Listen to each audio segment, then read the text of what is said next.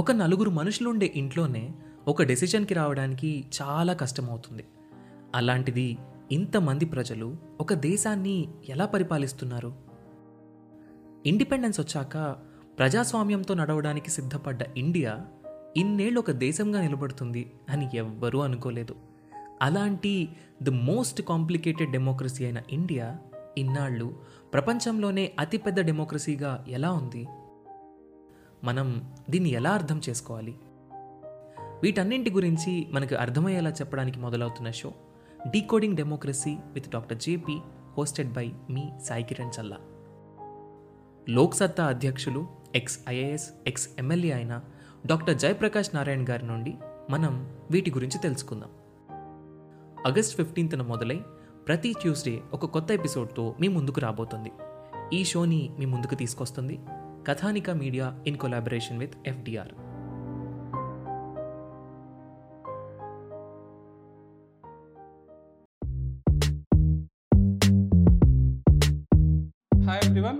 ఈరోజు GS Paper 1లో ఉన్న ఒక ఇంపార్టెంట్ క్వశ్చన్ నేను మీతో డిస్కస్ చేద్దాం అనుకుంటున్నాను.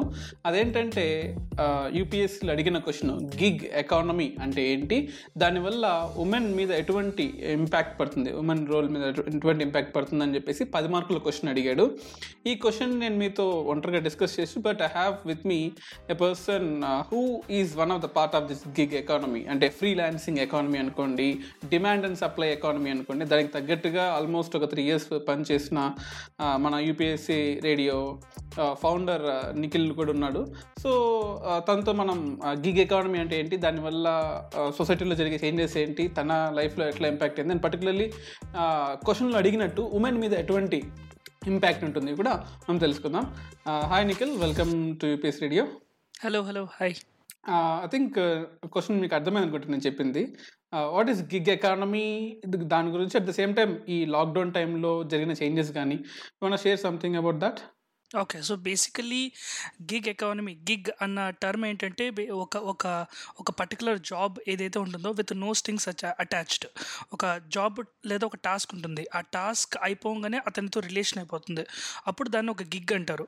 ఒక బ్యాండ్ ఉంటుంది, ఒక ఈవినింగ్ వాళ్ళు ఆ బ్యాండ్ అక్కడ ప్లే చేస్తారు, అండ్ ఆ ప్లే చేయడంతో వాళ్ళకి కాంట్రాక్ట్ అయిపోతుంది, వాళ్ళు ఆ ప్లే చేసినందుకు వాళ్ళకి పేమెంట్ వచ్చేస్తుంది. సో దాన్ని ఒక గిగ్ అంటారు అనమాట. So without any strings attached. ఇప్పుడు మామూలుగా కాంట్రాక్ట్ జాబులు కానీ, మామూలు ఫుల్ టైం జాబ్లో ఏంటంటే మనకి మంత్లీ పే కానీ, మనకి శాలరీ ఎక్స్పెక్టేషన్స్, PAs, DAs ఇలాగా రకరకాల ఆబ్జెక్టివ్స్ అన్నీ ఉంటాయి. గిగ్ ఎకానమీ అంటే ఏమవుతుందంటే మనకు ఒక స్పెసిఫిక్ టాస్క్ ఇస్తారు. ఆ టాస్క్ని యాజ్ అ ఫ్రీలాన్సర్ మీ స్కిల్ పెట్టి ఇన్ని మ్యాన్ అవర్స్లో అయిపోతే అక్కడితో అది క్లోజ్ అయిపోతుంది. సో మోస్ట్లీ ఫ్రీలాన్సింగ్ జాబ్స్ని యూరోప్, అమెరికన్ మార్కెట్స్లో గిగ్ ఎకానమీ అంటారు అన్నమాట. అంటే ఇండియాకి ఇది కొత్త అనుకోవచ్చు? ఇండియాలో చాలా రోజుల నుంచి ఉంటూనే ఉంది, but the terminology called gig economy, ఆ టర్మినాలజీ గ్రో అవుతుంది. ఎందుకంటే ఒక చిన్న ఎగ్జాంపుల్ చెప్తాను చూడండి.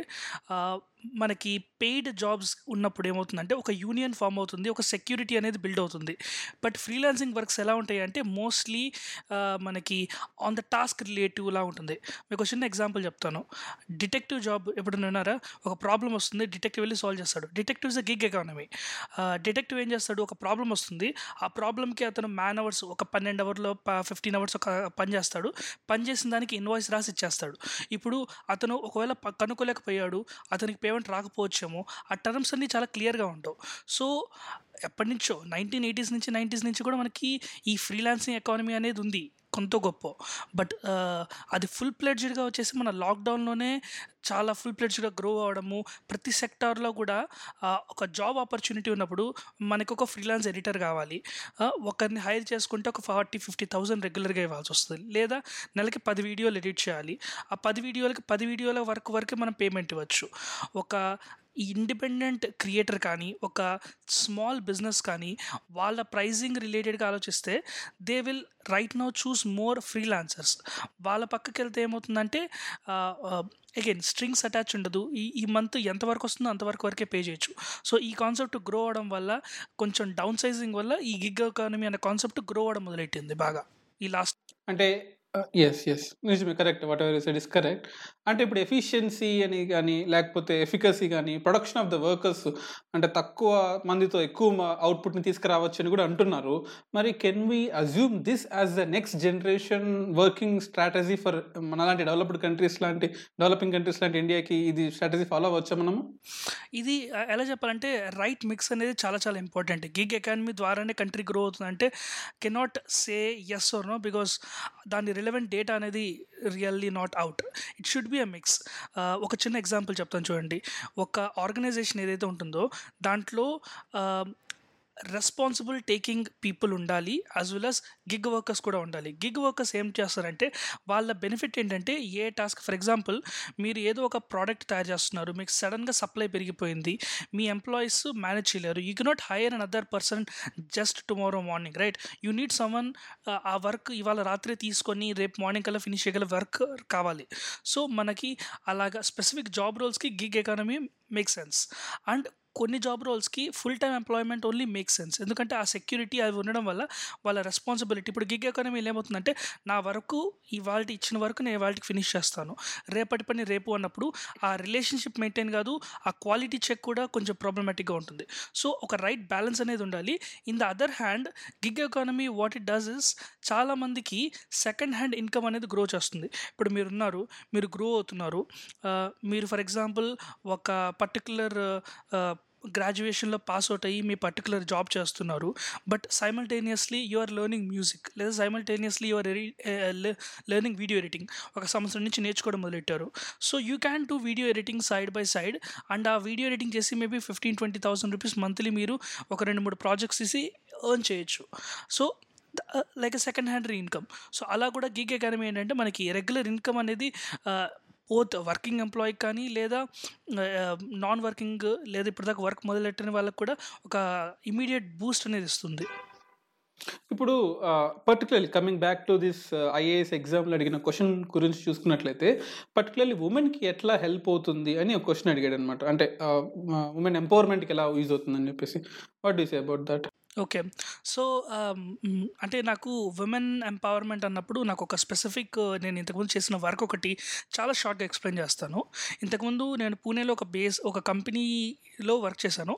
ఆ కంపెనీతో పాటు నా వర్క్ ఏంటంటే ఇప్పుడు మనకి ఇప్పుడు ఒక స్టడీ వచ్చేసింది. ఆ స్టడీ ఎలా అంటే ఒక రీసెర్చ్లో 100 members male, 100 members female pass out అవుతే 5 years డౌన్ ద లైన్ ఎంతమంది వర్క్ చేస్తున్నారు, ఎంతమంది ఏ లెవెల్ వర్క్ చేస్తున్నారు అనేది ఈ స్టడీ అనమాట. So 100 members male pass out అయితే దాంట్లో around 92 to 95 members 5 years down the line work చేస్తున్నారు. బట్ ఉమెన్లో ఓన్లీ 60 people మాత్రం వర్క్ చేస్తున్నారు. 40 people 5 years తర్వాత వర్క్ చేయడం మానేశారు. ఎందుకు అంటే ఎవరైతే వర్క్ చేయడం మొదలెడతారో the start at let's at 22 to 24 ఏజ్లో మొదలెడతారు. దెన్ ఇండియన్ సిచ్యువేషన్ల ప్రకారం కన్సిడర్ చేస్తే 25 to 28, 29 మధ్యలో ఉమెన్కి మ్యారేజ్ అనేది ఫిక్స్ అవుతుంది. తర్వాత they get married and marital issues వల్లనో లేదా ప్రెగ్నెన్సీ వల్లనో లేదా ఇంకొక ఫ్యామిలీ ప్రాబ్లమ్స్ వల్ల, హెల్త్ ప్రాబ్లమ్స్ వల్లనో దే డ్రాప్ అవుట్. అలా డ్రాప్ అవుట్ అయ్యి 3-4 years they drop out. And what happens is ఇప్పుడు ఇద్దరు స్మార్ట్ ఇండివిజువల్స్, ఒకరు అమ్మాయి ఇంకొకరు అబ్బాయి, ఒకటే జాబ్ లెవెల్లో పనిచేస్తున్నారు. ఇద్దరు లెట్స్ 27 years ఏజ్. అబ్బాయి మ్యారీడ్ అయింది 27కి, అమ్మాయి 27కి మ్యారీడ్ అయింది. బట్ అబ్బాయి మ్యారీడ్ అయిన నెక్స్ట్ డే నుంచి జాబ్ వెళ్తున్నాడు. బట్ అమ్మాయి ఇంట్లో చూసుకోవాల్సిన పనుల వల్ల she quit her company, she quit her job.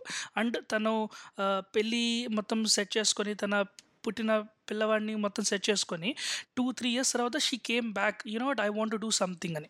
అప్పటికి ఆ 3 yearsలో ఆ 27 years వాడు 30 years అయ్యాడు and he have gained 3 more years of experience, ఆ అప్రైజల్స్ అవన్నీ కూడా.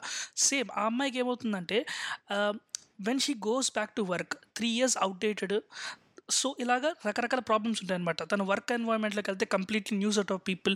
ఇప్పుడు మన వరల్డ్ ఎంత ఫాస్ట్గా చేంజ్ అవుతుంది, ఒక 6 months నువ్వు వర్క్ నుంచి దూరంగా ఉంటేనే the whole work is completely different అనమాట. సో ఇలాంటి లేడీస్ ఎవరైతే ఉన్నారో if they want to go back once again to work వాళ్ళకి చాలా చాలా ప్రాబ్లమాటిక్స్ ఉంటాయి అనమాట. టైం సరిపోదు. మనకి ఇండియాలో నానీ సిస్టమ్ అంత గొప్పగా లేదు. సో పిల్లల్ని వాళ్ళే చూసుకోవాలి, ప్లస్ వాళ్ళ ఫ్లెక్సిబుల్ అవర్స్ కావాలి. తర్వాత వాళ్ళ పే కూడా ఇంతకుముందు ఇచ్చిన పే కూడా ఎక్స్పెక్ట్ చేయరు, కొంచెం పే తగ్గించాలని చూస్తారు. కంపెనీస్ వాళ్ళ బెనిఫిట్ కోసం, లేదా ఎక్స్పీరియన్స్ రిలవెన్స్ లేదని చెప్తారు, లేదా నెట్వర్కింగ్ రిలవెంట్ లేదు, ఏదో ఒక ప్రాబ్లం అనేది కంప్లీట్గా you can focus on to that. So అలాంటి విమెన్ ఏంటంటే they give up and they don't take up a job even though they are smart, skilled and they have almost and exactly or maybe more than equal levels of working capacity like men. Women ki opportunity dorakapadam valla leda time factor lekapadam valla they will never take that extra step. Chala organizations valaki full time employment iyadaniki try chestayi, but the more problem to the biggest problem to look at is they want conveniency, they want comfort. ఎందుకంటే వాళ్ళకి maybe ఒక డేలో 6 hours మాత్రమే పని చేయగలరు, కానీ ఆ 6 hours baby పడుకున్న తర్వాత మేబీ ఈవినింగ్ 3 to night 7 వరకు పని చేయొచ్చేమో. Right, like they want that convenience of when they want work. లేదా కంపెనీ ముంబైలో ఉంది బట్ వాళ్ళు కాకినాడలో ఉన్నారు, సో ముంబైలో ఉన్న కంపెనీతో కాకినాడలో ఉన్న వాళ్ళు పనిచేయాలి. సో ఆ లెవెల్ ఆఫ్ కమ్యూనికేషన్ అనేది జరగాలి. ఇంతకుముందు ఇవన్నీ జరగాలంటే కంపెనీ కూడా ఇంట్రెస్ట్ చూపించేది కాదు, మీరు అక్కడ ఉన్నారు, మా ఆఫీస్ ఇక్కడ ఉంది, మాకు రెగ్యులర్ అప్డేట్స్ ఉంటాయి, ఇవన్నీ కూడా. కానీ what gig economy does is, మీ దగ్గర స్కిల్ ఉందా, you're not even in India, still make sense, మీకు ఇచ్చిన డెడ్లైన్ మీరు వర్క్ సాల్వ్ చేయగలిగితే then it make sense for us. ఇప్పుడు పే గురించి ఆలోచిస్తారా, కమిట్మెంట్ ఉండదు, ప్రొబేషన్ టైమ్స్ ఉండవు, ఇట్స్ జస్ట్ అబౌట్ మీకు ఇంత టాస్క్ ఇచ్చాము, మార్కెట్ రేట్ ఇలా ఉంది, మీరు మార్కెట్ రేట్కి మాకు చేయగలిగితే, మీరు ఈ టైంలో డెడ్లైన్లో మాకు ప్రోడక్ట్ ఇవ్వగలిగితే we are ready to pay about this అని ఒక్కరు కాదు, రకరకాల గ్రూప్స్, రకరకాల కంపెనీస్ అందరూ ఒక కామన్ బోర్డ్లో, ఒక కామన్ ప్లేస్లో కమ్యూనికేట్ చేయడం మొదలెట్టారు. అలా ఏమవుతుందంటే the person sitting the other side, either it's a men or women, వాళ్ళకి ఆప్షన్ ఉంటుందన్నమాట, should I take this work, should I take this work అని. సో వాళ్ళకి క్లారిటీ ఆఫ్ థాట్ వచ్చినప్పుడు they take up jobs which are priority for them, they take jobs which are comfortable for them, they take jobs which are convenient, which guarantees pay, which is reasonable them for to work. So అలాగా మనకు benefit ప్రకారం చూసుకుంటే ఈ easy path ఏదైతే ఉందో, ఈజీగా మనం work set చేసుకుంటే సిస్టమ్ ఏదైతే ఉందో అది gig work economy is helping a lot of people like that.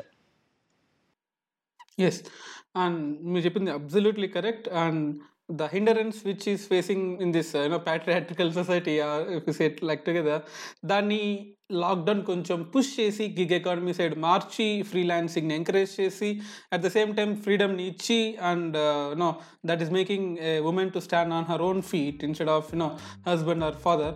And yes, what you said is absolutely correct. And thank you very much Nikhil for your valuable information to sharing with us మన UPS radio audience కోసం share చేసుకున్నందుకు.